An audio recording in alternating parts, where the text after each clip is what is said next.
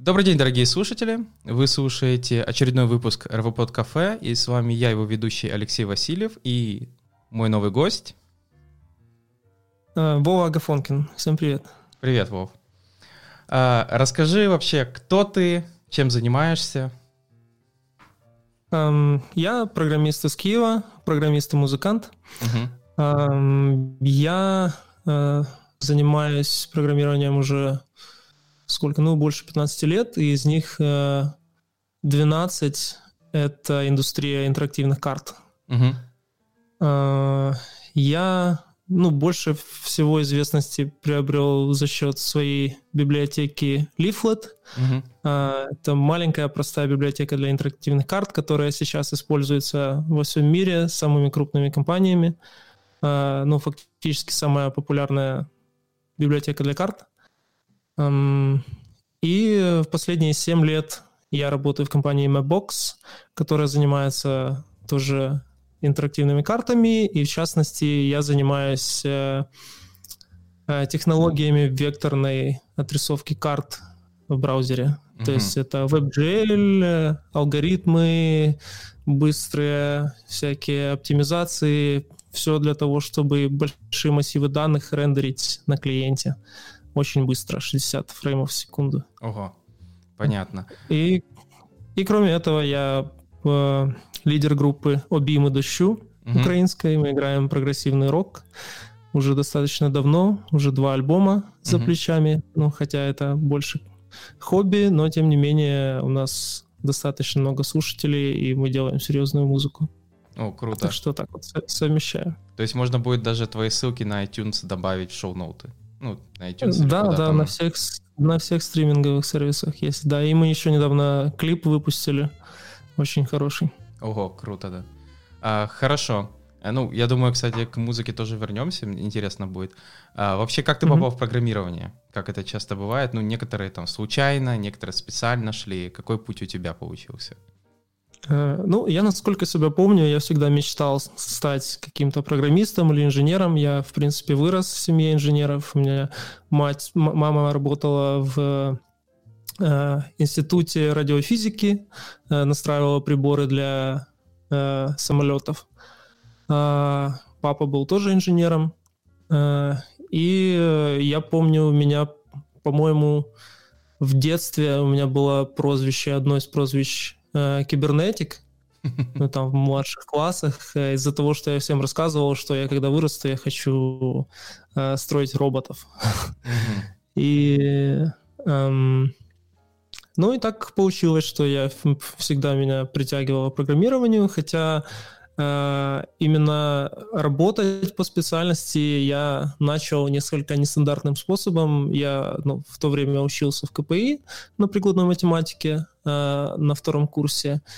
И, и уже тогда я занимался музыкой, и мне нужно было сделать веб-сайт для группы. Mm-hmm. И я начал копаться в эйч ти эм эл, си эс эс, нашел самые последние мануалы, техники, блоги зарубежные. Это как раз была вот волна нового фронтенда, когда вот до этого все версталось таблицами, а тут пришли, пришли новые технологии, си эс эс, там семантический веб и так далее. И mm-hmm. вот я как раз попал в эту волну э, и освоил эйч ти эм эл, си эс эс, и потом понял, что этим можно зарабатывать, начал искать нас на стороне фриланс-проекты.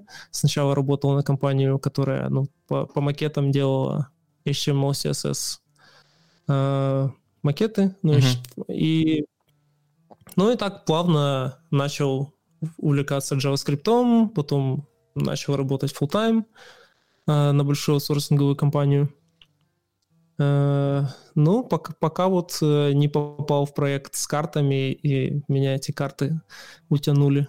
Ну, получается, твой первый язык программирования — это, ну, не считая эйч ти эм эл, си эс эс, он вроде как разметка, ну, тоже язык, но имеется в виду, что JavaScript был твоим первым языком программирования, то есть не было какого-то... А, ну, пер- первым, который я применял в работе, а вообще, ну, я как еще в старших классах там начинал там с Delphi, Delphi, Pascal, угу. там пытался принимать участие в каких-то олимпиадах по информатике, хотя не очень успешно.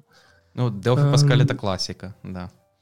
Ну, да. А, хорошо. Ну, получается, да, то есть ты вот попал в JavaScript, и вот э, мне интересно, э, что ты вот думаешь о вот джей эс-инфраструктуре, комьюнити текущем? То есть, типа, не, многие, например, жалуются, что оно стало какое-то over-усложненное. То есть, типа, если когда-то было проще, эйч ти эм эл, си эс эс mm-hmm. и немного JavaScript, то сейчас становится все сложнее и сложнее, что обыкновенному даже JavaScript-инженеру требуется знать слишком много вещей, чтобы писать просто какой-то фронтенд-код. Mm-hmm.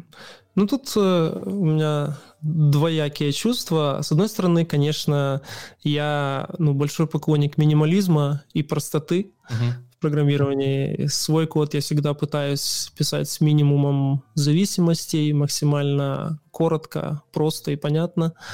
И, конечно, я не люблю большие раздутые проекты. Но, mm-hmm. с другой стороны, понятно, что просто так эта ну, сложность, она не приходит из ниоткуда. Она, она приходит, чтобы решать какие-то бизнес-задачи. И э, эти задачи во фронтенде усложнились во много раз. Ну, в принципе, mm-hmm. вместе с технологиями.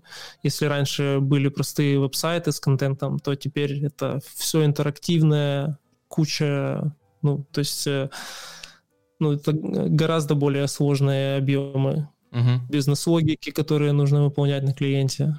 Ну, то есть я, я понимаю, откуда это все идет, но э, мне еще немного сложно это комментировать, потому что у меня своего рода профдеформация, uh-huh. э, поскольку я двенадцать лет последних работаю ну, в сфере интерактивной картографии, в частности, в, разрабатываю кучу open-source библиотек, фактически...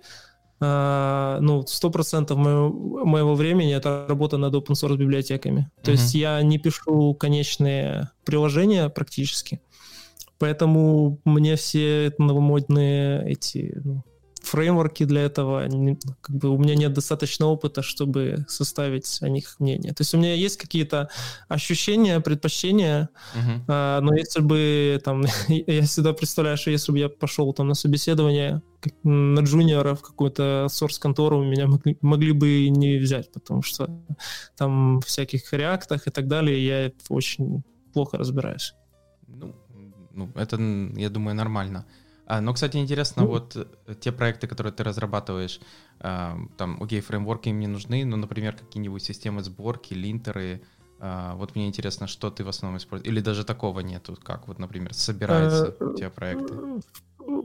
Беру проекты, которые ну, максимально простые и быстрые, uh-huh. и которые мне лично нравятся по каким-то своим принципам. Uh-huh. А, ну, в частности, я очень люблю все проекты, к которым приложил руку Рич Харрис. Uh-huh. А, это ну, в качестве сборщика я использую Rollup на всех моих проектах. А, Rollup с кучей плагинов.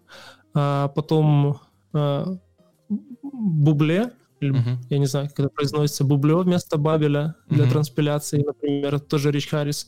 А, потом в качестве фреймворка для приложений, ну вот мне больше всего из всего, что я видел, импонирует Svelte. Это тоже детище Рича Харриса, потому что у, у, у нас как бы общие взгляды на то, как нужно строить библиотеки. То есть максимальная радикальная простота, uh-huh. э, отсечение всего, что не нужно, и фактически это то, почему Leaflet стал популярным. Uh-huh. Ну, кстати, Svelte действительно очень интересная штука. То есть, если я думаю, он ну, пойдет хорошо, комьюнити к нему много присоединится, ему просто не хватает, скажем так, библиотек, вот, скажем так, вокруг него. То есть сам по себе он очень крутая, интересная вещь. То, что он пытается mm-hmm. говорить, давайте вот на уровень сборки вынесем по максимуму, зачем это все тянуть в рантайм? Потому что рантайм ограничен, а сборку, ну, там можно ее сделать чуть медленнее, но зато у вас в рантайме будет меньше что-то делаться. Mm-hmm. То есть... Ну, вот, и, угу. и даже в более общем смысле вот э, его отличает вот подход, вот эта простота радикальная. Угу. То есть э, все лишнее убрать, оставить только то, что нужно. Угу. Э, и максимально ясный, простой для понимания код, в который легко контрибьютить. Ну, это то, что мне очень нравится. Ну, ну, мы с ним э, вместе и пиво пили, и, ну... Э, Хорошо, хорошо общаемся. Ну, круто, круто. А, хорошо, да, давай тогда перейдем к, к одному из основных блюд. Это Leaflet.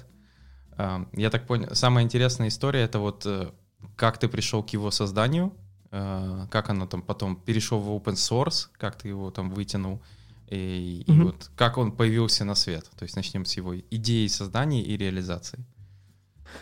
Ну, это такая достаточно длинная история, я постараюсь ее сократить. Uh-huh. А, ну, когда я начал, я, я вообще, когда попал в этот э, проект э, с картами, мой самый первый, CloudMate, он назывался, э, я был еще молод, ну, не очень опытен, и, но чего мне было не занимать, это энтузиазма. Мне всегда хотелось там что-то новое пробовать, экспериментировать, пытаться сделать в десять раз больше, чем заказчик попросил, там, проявлять инициативы, ну, mm-hmm. такого плана. Вот, и я как только узнал о том, что вот э, мы начнем работать с этим, с этой компанией э, британской, и делать карты, я начал сразу же, еще до того, как к нам приехали заказчики рассказывать, что им конкретно нужно, я начал уже что-то свое пилить, и вот сделал такой прототип очень простого, очень простой библиотеки для карт, ну там буквально там двести строк кода, то есть она ничего не умела, просто вот подгружать квадратные картинки, и чтобы их можно было курсором туда-сюда таскать. Uh-huh. Вот. Заказчики приехали, я им сразу же там с, ку- с кучей энтузиазма это все показал, они очень впечатлились, и сразу меня назначили главным по, как бы, по разработке э, клиентского эй пи ай uh-huh. для их, для их сервисов. Вот, ну и я начал как бы, э, когда это делать, мне они сказали, ну, то, что ты вот это делаешь, все с нуля, это все, конечно, круто, это все классно, но мы серьезные ребята, нам нужны проверенные решения, и поэтому отбрось все, что ты сейчас делаешь, возьми вот эту вот существующую open-source библиотеку и вокруг нее сделай, ну, обертку. Mm-hmm. И вот это у нас будет вот такой вот продукт. А, потому что у нас нет времени сейчас изобретать велосипеды и, ну, и так далее, и тому подобное. Uh-huh. Ну, я, конечно, ну, расстроился, но согласился. А, начал копать вот эту существующую open-source библиотеку. И, ну, тогда у меня было очень наивное представление о картах. Я думал, что, ну, что может быть сложного? Это просто... Ну, картинки, которые ты таскаешь туда-сюда мышкой, и, и там еще какие-то иконки поверх uh-huh. э, кладешь, и больше ничего особенного. Вот. И я когда начал копать эту библиотеку, а в ней там что-то двести тысяч строк кода, э, там сотни разных классов, ничего совершенно непонятно, несколько мегабайт JavaScript в финальном бандле. Это еще было в две тысячи восьмом году, когда, ну, это было немыслимо вообще такое uh-huh. в браузере запускать. Я страшно ужаснулся от этого всего и решил втихаря на стороне все равно пилить то, что я начал. И подумал, ну, если как бы в конечном итоге дедлайн придет, меня спросят, я им покажу враппер, который там запилю за пару ночей, uh-huh. а попробую все-таки сделать то, что я задумал. И фактически... Когда пришло, пришло время презентовать как бы, наш, нашу клиентскую библиотеку, э, заказчики это все посмотрели, и они немного были в шоке, потому что все работало очень быстро, плавно, никаких тормозов, и они не могли понять, как это так. Ну, то есть вот есть open source эта библиотека, И она страшно тормозит, она такая громоздкая, а тут все работает супер плавно, как, как этого я добился. Ну и тогда мне пришлось признаться, что я не послушался их совета и все-таки написал с нуля, и поэтому оно такое быстрое и легкое. Uh-huh. Они, они, конечно, были в шоке, но все-таки после определенного времени раздумий решили дать мне зеленый свет дальше развивать как uh-huh. бы, то, что я начал писать. А, ну, в долгое время это было закрытым проектом, проприетарным. И ну, прошло несколько лет, прежде чем я собрался с мыслями, что это нужно выпускать в open source. Причем у меня не было никакого опыта с, ну, с контрибьюшеном в другие проекты. Я вообще очень мало знал об open source. И вот просто у меня было представление о том, что ну, вот чувство mm-hmm. интуитивное, что нужно выпускать. И как раз тогда набирал популярность GitHub. В то время, и э, я в итоге, ну, такой последней каплей для меня было то, что, ну, вот этот продукт, который мы выпускали, э, мы его выпускали там в такой обфусцированный бандл, э, закрытый, и в какой-то момент мне на почту написал какой-то чувак, типа, вот я, типа, взял этот source code и там запачил, вот э, тебе нужно поменять вот э, в таком-то, таком-то месте, чтобы там пофиксить баг в таком-то браузере. Ну и прислал мне этот патч, как бы, который он сделал для как бы уже скомпрессированного, минифицированного файла. Ничего так. И я тогда понял, что если люди, ну, как бы идут, ну, ну как бы присылают патчи, ну, преодолевая такие препятствия, то что бы было, если бы это все было в открытом доступе? Uh-huh. А, ну, и вокруг этого можно было бы построить комьюнити. Ну, и с другой стороны, я фактически был один на этом проекте, ну, поддержки этого, этой клиентской библиотеки, и т- тогда как раз было очень бурное развитие, ну, разных браузеров, мобильных технологий, и у, у каждой платформы, у каждого девайса свои какие-то страшные баги, и одному человеку это становилось очень тяжело тянуть, mm-hmm. поэтому... Э, ну вот, э, в итоге я собрался с мыслями и написал длинное письмо, там было ну, штук десять или двадцать пунктов, объясняющих, почему мы должны выпустить наш продукт в open source, и отправил это на весь менеджмент компании. и, и начал ждать. Ну и через несколько дней ну, со мной созвонились и сказали, что да, давай, попробуем. Круто, то есть они просто разрешили, получается, библиотеку в open source, ну то есть заказчик. Да. Ну это... И... Умный заказчик. Ну, это, в принципе, да, да. Ну, я постарался быть очень убедительным, но я думаю, что им это было в конечном итоге на руку. То есть mm-hmm. это большой плюс в карму, это ну, легче намного привлечь клиентов, когда у тебя ну, эс ди кей клиента open-source. Комьюнити, которая фиксит тебе баги mm-hmm. и помогает всячески. Ну, то есть, э, да, я думаю, что для них это было верным решением. Ну, и... Кстати, вот интересно, комьюнити действительно помогает? Потому что часто бывает, говорят, что open source, конечно, хорошо, но часто тебя только в основном хотят требовать. Ну, там пишут, типа, ваша библиотека делает не то, что я хочу, немедленно фиксите ее. А, вот, то есть, что контрибьюшена часто бывает меньше, чем ты ожидаешь. Такого тоже бывает достаточно, но со временем как-то ну, привыкаешь и, знаешь, вырабатываешь определенный иммунитет. Ну, знаешь, как, как вот у врачей вырабатывается проф такой цинизм, uh-huh. то у open source мейнтейнеров такое тоже как бы вырабатывается иммунитет от э, злостных комментариев, каких что-то требующих. Ты просто, ну, как бы автоматически закрываешь, э, и, там, или там, если тебе пишут письмо, ты его даже не читаешь, смотришь на заголовок и архивируешь. Mm-hmm. Э, ну, ну, и плюс, когда объемы ну, входящих данных э, начинают превышать определенный порог, ты уже сам не можешь ну, с этим справляться и на все отвечать, и во всем разбираться. Поэтому нужно как-то фильтровать информацию и ну, как бы реагировать только на действительно важные вещи. Угу. Но вместе с тем есть, ну, были в истории проекта люди, которые, ну, фактически спасли проект. Ну, когда, допустим, я чувствовал выгорание, когда у меня не было никакого желания продолжать заниматься проектом, uh-huh. вот появлялся человек, который: о, смотри, я там супер-мега-круто все там исправил, запилил, и ты такой: вау, и у тебя появляется новый энтузиазм, и, ну, как бы, ну, это очень в правильный момент очень помогает. Ну, это круто, что такие люди появляются, действительно. А, давай вот, кстати, вернемся. Интересно, вот представь, что я человек, который ни разу не слышал про Leaflet, вот, угу. а, то есть... Как бы ты э, объяснил, что делает эта библиотека? То есть вот незнакомому человеку. Эта библиотека для того, чтобы э, разместить карту на твоем веб-сайте или веб-приложении. Интерактивную карту. Угу.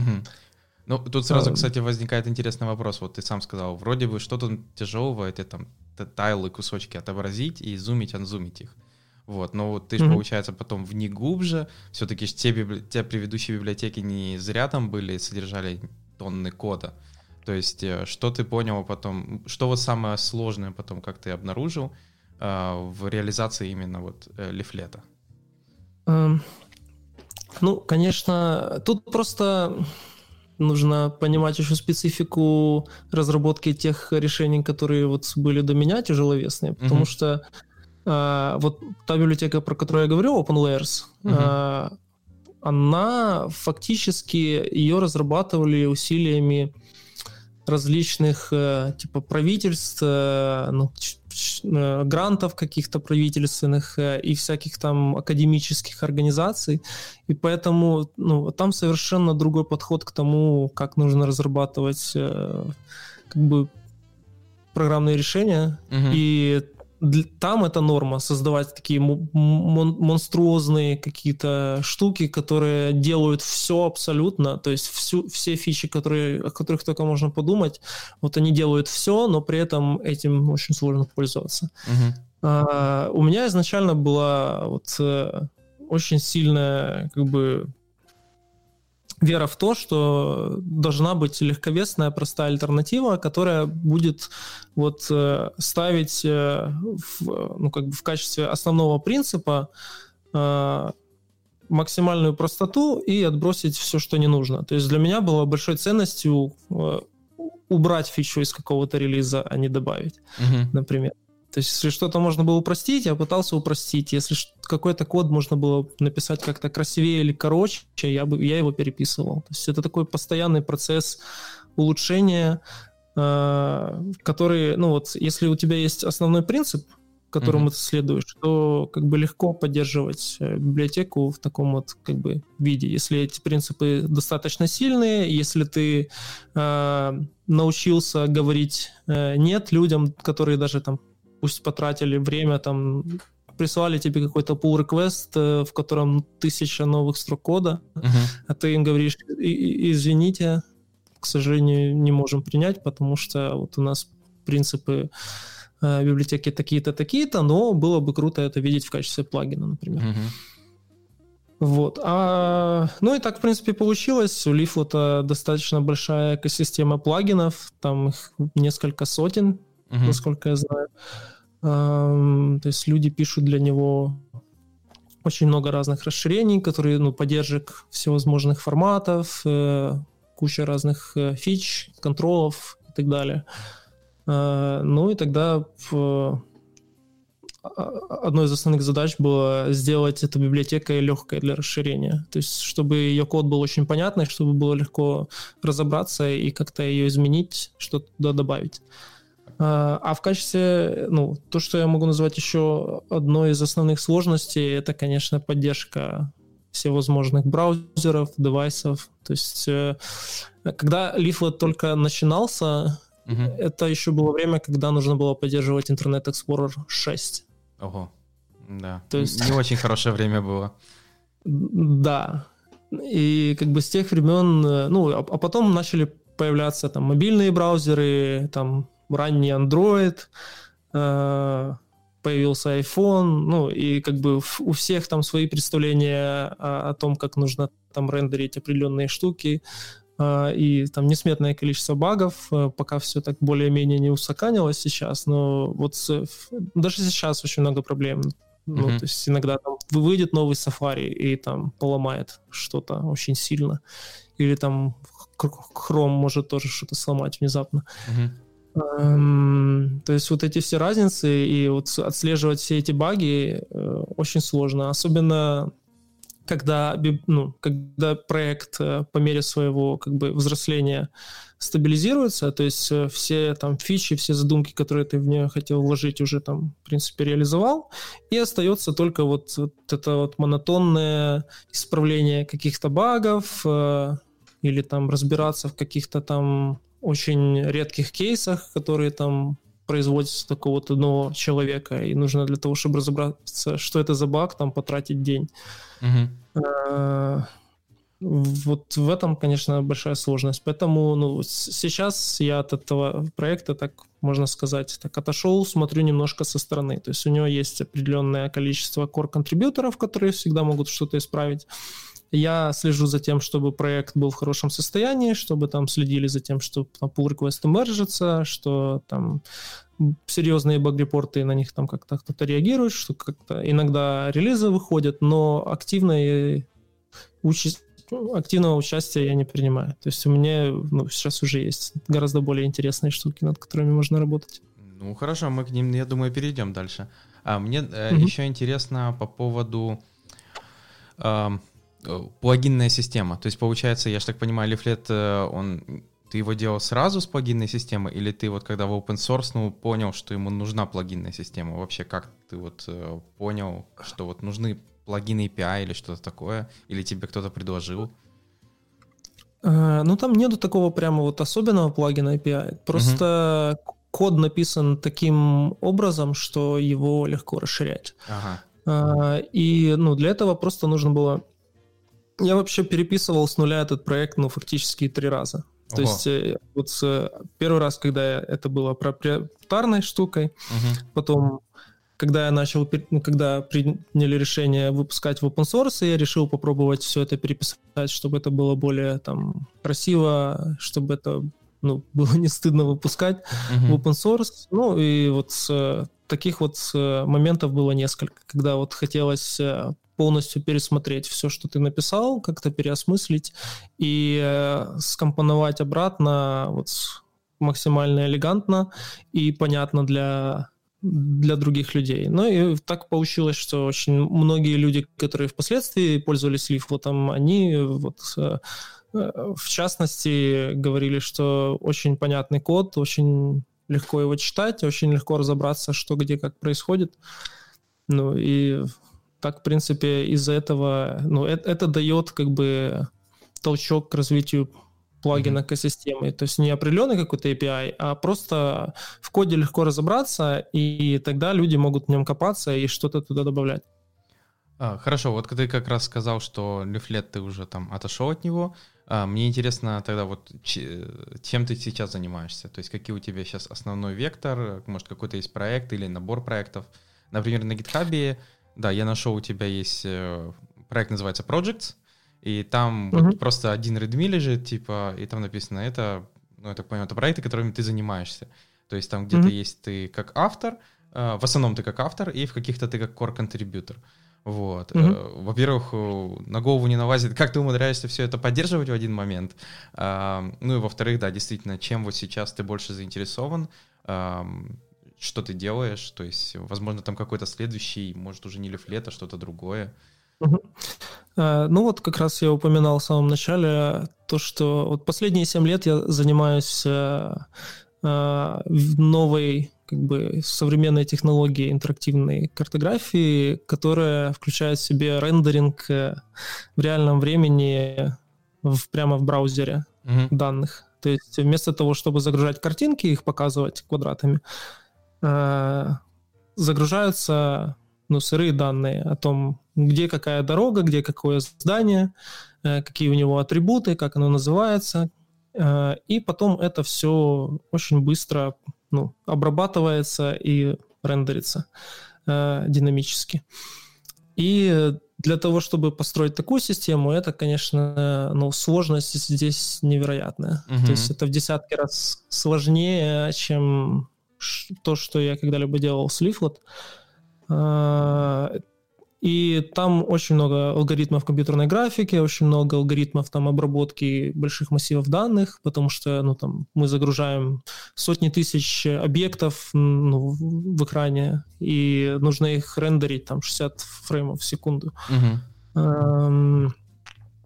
И WebGL тоже такая штука, которой очень непросто пользоваться, потому что, по сути, это эй пи ай для... ну, как бы, прямой отрисовки каких-то очень простых примитивов, типа треугольников, э, с помощью, ну, видеокарты. Uh-huh. И для того, чтобы превратить вот этот твой массив данных в, в красивую карту, нужно все эти данные превращать в треугольники определенным образом. Прям как компьютерные игры.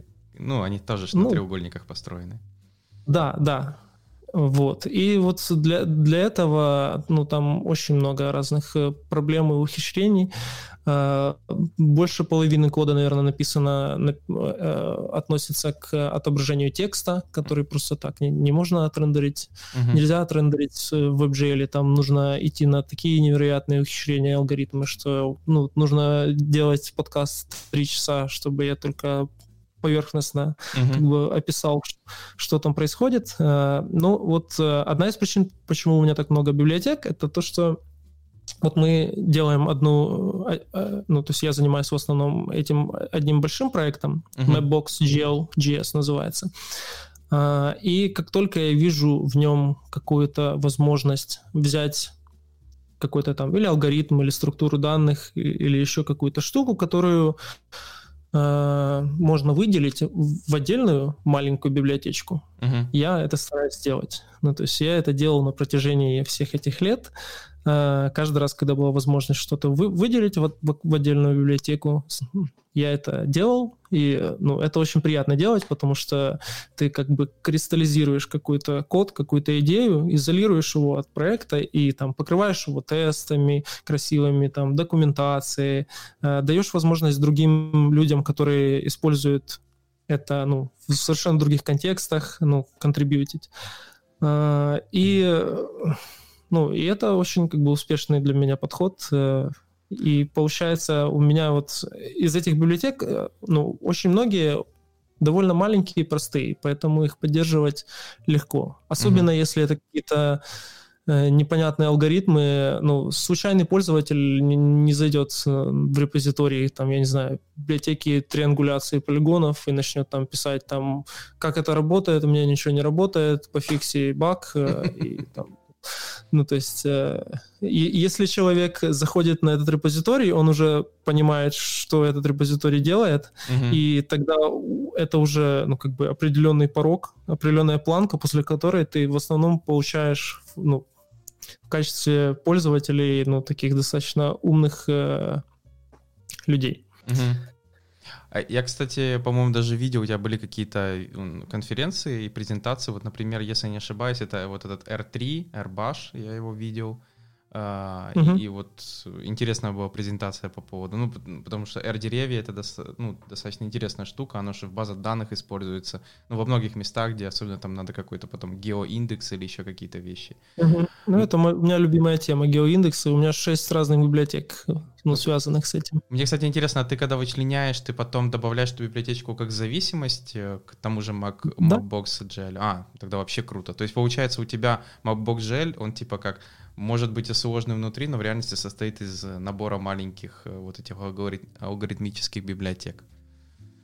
Да, хотя все равно основная сложность в самом проекте. Mm-hmm. Ну, то есть, э, потому что ну, самая сложная логика такая, которую ну, не выделишь никак в, mm-hmm. в реюзабельный компонент. Особенно вот то, что касается отрисовки текста.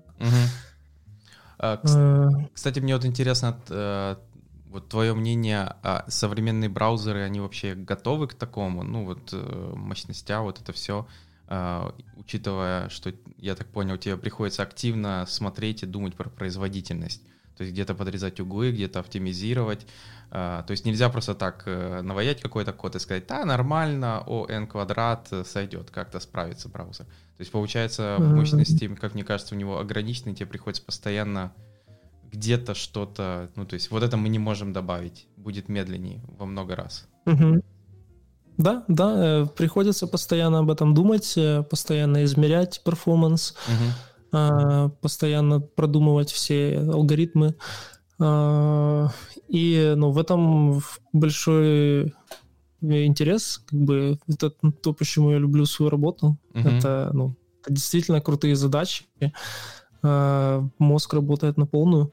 Ну и это как бы наша задача сделать библиотеку максимально ну, быстрой для того, чтобы пользователи, которые просто, которым просто нужно добавить карту на свой веб-сайт, об этом не задумываются. Они добавляют карту, там, добавляют к ней там, сто мегабайт данных, и оно все каким-то магическим образом быстро работает. И они даже не, не подозревают, почему это работает быстро, но тем не менее. Это как бы наша задача. А, круто. Кстати, я заметил, у тебя некоторые библиотеки, они также есть порт на C++. То есть, mm-hmm. я так понял, ты вот уже к этому моменту уже не только JavaScript разрабатываешь, но и C++ также пишешь. А, ну, изредка. Изредка, потому что я в этом очень не силен, и он меня, меня очень раздражает, честно говоря.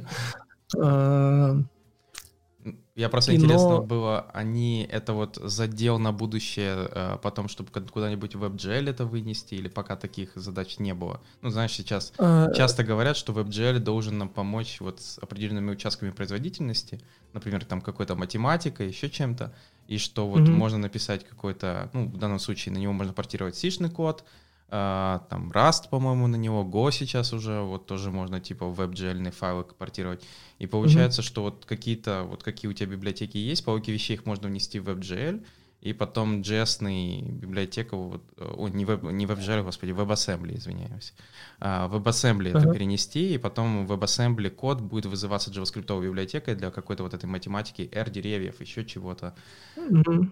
Ну, вот. Мы потихоньку экспериментируем с WebAssembly, но пока что в продакшене не используем. Mm-hmm.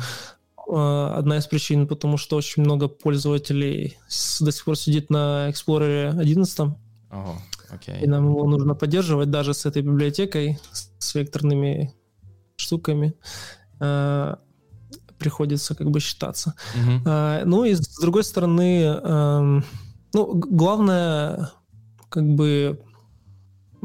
прелесть WebAssembly, ну вот конкретно в, в наших задачах в том, что, возможно, в будущем мы сможем делить код между несколькими платформами, потому что у нас э, эта JavaScript-библиотека разрабатывается параллельно с, с такой же библиотекой, но чисто на C++ для мобильных устройств и встроенных девайсов. Mm. То есть... Э, Это как так... бы два больших проекта пар... параллельно. И, и это как раз причина, почему некоторые вот эти зависимости э, нам нужно было портировать на C++, потому что, ну, как бы лог... логика во многом схожа в этих двух проектах, и рендерят одну и ту же карту просто на, на двух принципиально разных платформах. Угу. Ну, я так понял, для мобильника это для нативных устройств, то есть э, типа там... Ну, да, ну и для мобильных устройств, и для, для машин, угу. для а, холод... холодильников и О, так далее. Нормально, нормально. Лифлет на холодильниках, это, наверное, круто звучит. А, хорошо, а вот сейчас я так понял, то есть основной твой сейчас фокус — это как раз Mapbox джи эл джей эс, правильно? То есть ты угу. в основном да. там сейчас контрибьютишь и активно работаешь. Окей. А, вот, а... Хорошо, давай тогда перейдем к твоим докладам. У тебя достаточно много интересных э, докладов. Я, конечно, не за всеми слежу, поэтому, наверное, спрошу, э, какие последние... Сейчас, конечно, конференции отменяются из-за коронавируса, вот этого всего. Сейчас много что отменяется. Mm-hmm. Э, мне интересно вот как раз слушателям, что интересного из твоих докладов э, стоит посмотреть, особенно если они заинтересовались, особенно вот этими алгоритмами, возможно, там, с картографией, еще чем-то, и хотели бы там... не знаю, может даже законтрибьютить лифлет или куда-то еще. Вот самый последний мой доклад, который, с которым я вот успел до карантина поездить mm-hmm. в предыдущий год достаточно активно, на разных международных конференциях, это алгоритмическая оптимизация на практике, так называется. Uh-huh. Ну, доклад в основном на английском, хотя самые первые версии я делал на русском языке, можно, наверное, найти в Харькове. Uh-huh. Uh-huh. Вот как раз доклад о том, как я подхожу к оптимизации, как это делается на практике, и там в слайдах очень много примеров именно кусочков из моих pull-реквестов, которые я отправлял там для ускорения определенных проектов. Ну вот, в частности, этот доклад, там очень много примеров из моих pull-реквестов в Rollup, когда вот я помню, у нас был такой период, когда мы ходили на Rollup в нашем большом проекте, и нужно было как можно больше выжать из него производительности, ну, то есть ускорить. И я вкопался в коде и там оптимизировал, где мог. Uh-huh. И там из этого вылилось как бы много вот таких вот примеров, которые очень хорошо иллюстрируют то, как вот находить алгоритмические проблемы в коде и как их, ну, практически к ним подходить, как их исправлять.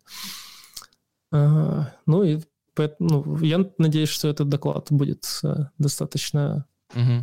интересным. Я его, я его давал на, на джей эс Camp, на .js в Париже, джей эс Camp был в Барселоне, еще был си эс эс Минск джей эс, там тот же доклад был. Ну, то есть это просто, ну, наверное, ссылку дадим, да? Да, конечно, в шоу-ноуты все добавим. Это куда же без этого. Uh-huh. Хорошо, ну также, я так понял, ты лидер, я правильно буду называть, лидер группы «Обійми Дощу». Uh-huh. Или, не знаю, вок- вокалист, глав... ну я не знаю, как там это делится в музыкальной индустрии.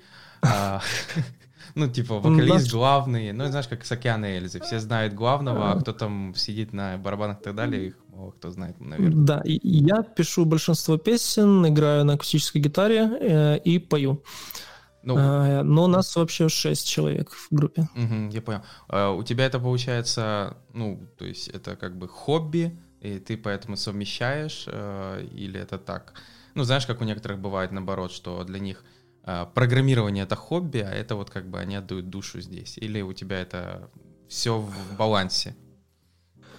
Ну, я надеюсь, ну, я стремлюсь к тому, чтобы было в балансе, но а, в Украине заниматься только музыкой, ну, семью не прокормишь, очень uh-huh. тяжело. Uh-huh. И поэтому, ну, мне просто очень повезло с моей основной карьерой, и как раз за счет того, что я программист, я могу себе позволить заниматься музыкой, потому что заниматься музыкой — это, ну, очень большие траты. Особенно uh-huh. если ты делаешь музыку не, не коммерческую, там, не играешь там на свадьбах какие-то, ну, там, сердючку, условно говоря. А если там делаешь авторскую музыку, сложную, красивую, и, ну, как бы заработать на этом в Украине нереально угу. практически, если ты не, как конь, не ездишь там триста шестьдесят пять дней в году по, по, в турах, как «Океан Эльзы» там, или «Бумбокс». Угу. И а, там нужно покупать инструменты, нужно арендовать студию, нужно платить там звукорежиссеру, там нужно, ну, платить всюду за репетиционную базу. Ну, то есть это определенный затрат. То есть этим занимаются только немного, ну, свихнутые на голову люди, ну, по крайней мере, авторской музыкой.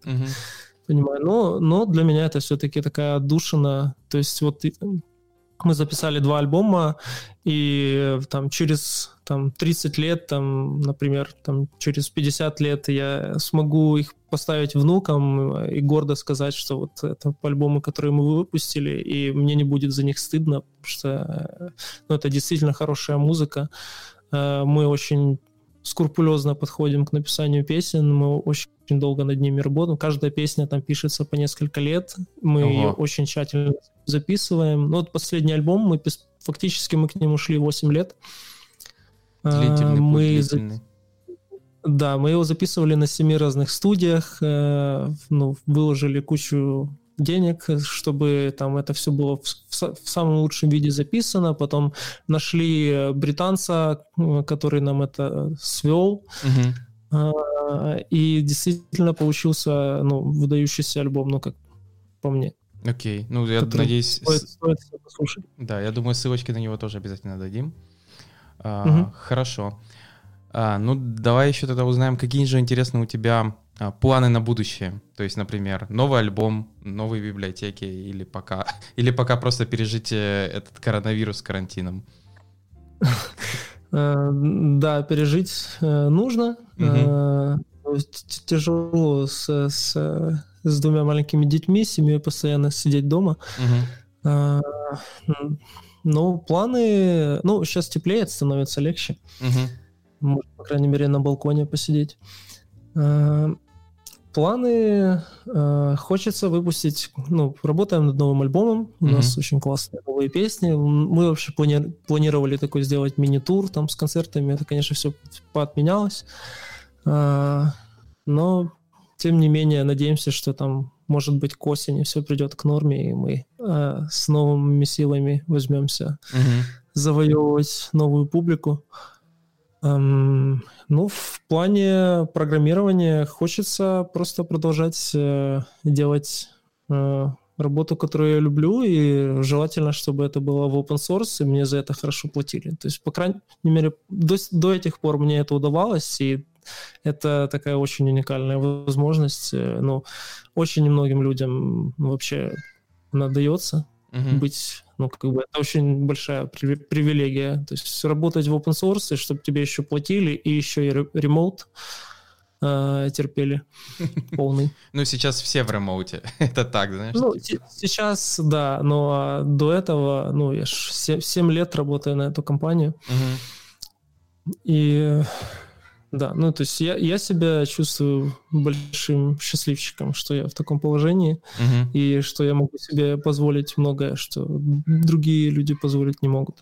Понятно. Ну и как-то рабо- работать в удовольствие, еще и музыкой заниматься, и еще и семью содержать. И... Да. Ну, это круто. Я желаю тебе только удачи, ну, во всем своем начинании, с музыкой, и с проектами, и чтобы... Все mm-hmm. так же, как у тебя, ну, как тебе нравится, чтобы так и было. Хорошо, давай Спасибо. Тогда, наконец, пожелания нашим слушателям, какие-то советы, может, для начинающих, ну, то, что желаешь лучше. Ну, в первую очередь, то, что мне кажется очень важным, это упрощать, ну, как можно больше, где только можно. Mm-hmm. То есть упрощать в коде, упрощать в дизайне, упрощать, ну, в подходах, ну, максимально. То есть простота — это нечто, что вот многие люди это принимают как данность или, ну, думают, что это... Ну, простота — это не значит... Ее, ее не очень легко добиться, но э, за счет нее можно, ну, создавать действительно прекрасные вещи. Mm-hmm.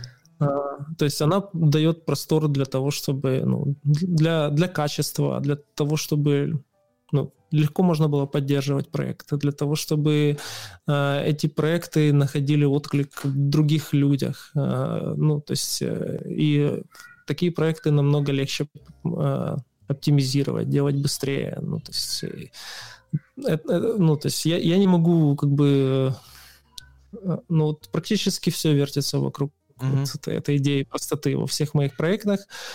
Поэтому, да, старайтесь То есть, да, не упрощать. Ов... Да, упрощать, не переусложнять, получается. А, да, и плюс, ну, то, что мне всегда очень помогало, это эм, стараться вот...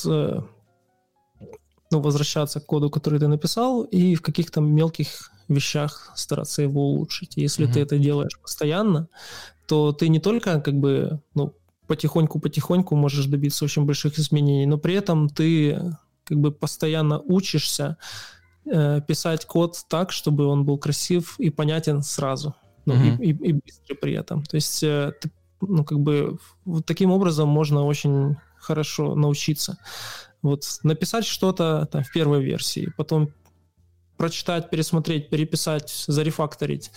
Потом, когда ты думаешь, что тут уже все идеально написано, еще раз тщательно все вычитать, все продумать, переписать снова. И так ты очень быстро учишься, очень много новых идей. Ну, всегда можно найти, что улучшить в любом коде практически. Угу. И, ну, это мне очень сильно помогло. Ну, то есть вот какая-то вот доля перфекционизма вот дала мне толчок к, ну, который меня привел к тому, что я сейчас имею, может быть. Ну, это, кстати, есть хорошая такая, не знаю, пословица или нет, что если ты там через пару лет возвращаешься к своему коду, и тебе не хочется его переписать и улучшить, значит, ты не развивался. Ну, потому что, получается, mm-hmm. если ты постоянно развиваешься, то твой старый код, тебе кажется, что он уже некрасивый, плохой, и его надо переписывать. А значит, это, ну, нормальное желание. То есть, получается, mm-hmm. потому что ты стал лучше, и тебе хочется, чтобы код за тобой также последовал. Mm-hmm. Хотя бывают моменты, когда ты возвращаешься к старому коду, и вот ты его читаешь, и ты прям гордишься, и ты видишь, что ты вложил в него душу, mm-hmm. действительно много, ну, как бы над ним сидел, старался, и, и как бы и приятно. Mm-hmm. Есть еще такой, такая концепция японская, кайзен называется, это постоянное улучшение. Mm-hmm. То есть это их, их подход к тому, что вот можно взять какую-то вещь и постепенно, потихоньку-потихоньку каждый день по миллиметру ее улучшать, и так ты как бы идешь к совершенству. Ну и то же самое можно применять к коду. Ну это да, есть же даже, по-моему, такие типа подходы программирования, типа итеративное, что ты там начинаешь С, там, с рабочего варианта, потом наконец-то делаешь его хорошим, красивым вариантом, потом наконец-то делаешь его быстрым вариантом. Ну, то есть ты потихоньку, то есть make it work, make it, make it right, make it fast, что-то такое. Ну, а- обычно, как бы, часто до, до второго, до третьего этапа не доходит. В Rush, ну, там, как бы, разработки для заказчиков под давлением времени, но... Дело в том, что когда ты постоянно возвращаешься к своему коду и думаешь о том, как его улучшить, то ну, в следующий раз в другом проекте ты уже сразу напишешь так, как надо. То есть это помогает тебе вот, как бы понимать, ну, то есть чем больше ты возвращаешься к коду, тем меньше тебе свои новые проекты придется переписывать. Угу. Окей. Ну, я думаю, это отличные советы для слушателей. Но я думаю, это все. Если у тебя, ну, есть тебе еще что сказать, говори, и я думаю, будем заканчивать. Да, спасибо, было очень приятно поговорить. Да, спасибо. Пос... Угу, послушайте спасибо. наш, да, послушайте наш альбом угу. «Обійми дощу», «Сон». Есть еще у нас вот клип, мы выпустили буквально месяц назад, и он очень, очень хорошо лег на вот этот карантин, потому что у него, ну, тоже тематика, ну, идеально ложится на то, что сейчас происходит. Ого, ну, надо глянуть. Да, вот я сейчас его пересматриваю уже после того, как это все началось, и меня аж пробирает. Так что... Ну, а клип есть там да. где-то на YouTube, то есть можно тоже ссылку дать, правильно? Да, да, да. Отлично. Да. Тогда так и сделаем. А, хорошо, спасибо за твое время. Uh-huh. Вот. Спасибо большое, что э, наконец-то я тебя смог поймать и записаться с тобой. И уже там до связи, до встречи, ну тут как получится. Я думаю, до карантина это точно максимум до связи. Uh-huh. Все. Хорошо, да, давай. Пока-пока. Пока.